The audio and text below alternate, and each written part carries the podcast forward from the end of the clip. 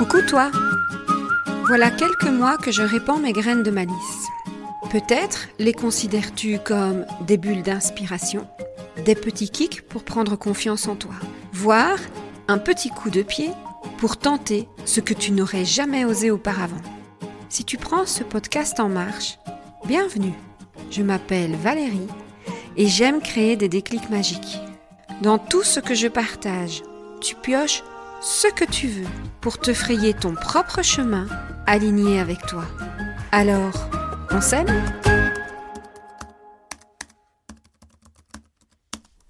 Ils ont pris une place importante dans ma vie. Et je pense que la plupart d'entre nous, nous sommes dessus chaque jour. Et du coup, j'ai eu envie de me questionner sur ces fameux réseaux sociaux. Selon Wikipédia, l'origine de la terminologie réseau social provient des sciences humaines et sociales et désigne un agencement de liens entre les individus ou organisations, constituant un groupement qui a du sens, comme par exemple la famille, les collègues, un groupe d'amis, une communauté de pratiques religieuses ou sportives ou autres. En 1954, l'anthropologue Barnes introduit cette expression et cela deviendra même une spécialité universitaire dans le champ de la sociologie.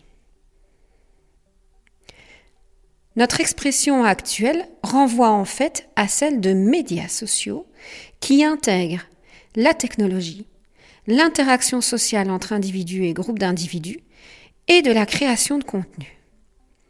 Ce sont des vitrines qui nous permettent de partager avec nos amis, connaissances et inconnus une partie de notre vie. Je m'interroge sur mon usage et ma consommation. Ces médias sociaux ne sont pas nécessairement mes endroits préférés. J'aime privilégier les rencontres en vrai.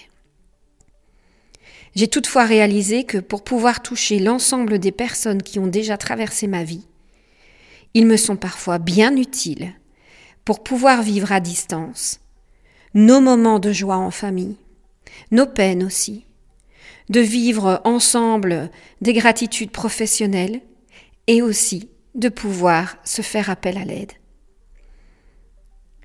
Aujourd'hui, ils font partie de ma vie, de votre vie, ils font partie de nos vies et j'ai appris à les apprivoiser. Enfin, pas tout à fait. Il m'arrive parfois de ne pas être à l'aise avec certains commentaires qui me touchent ou qui m'affectent ou m'interpellent par rapport à un contenu que j'ai publié. Il m'arrive aussi de me montrer tel que je suis et d'y épancher mes frustrations, mes colères, mes tristesses, me disant après coup que ce n'est peut-être pas l'espace-temps ou l'espace-lieu adéquat.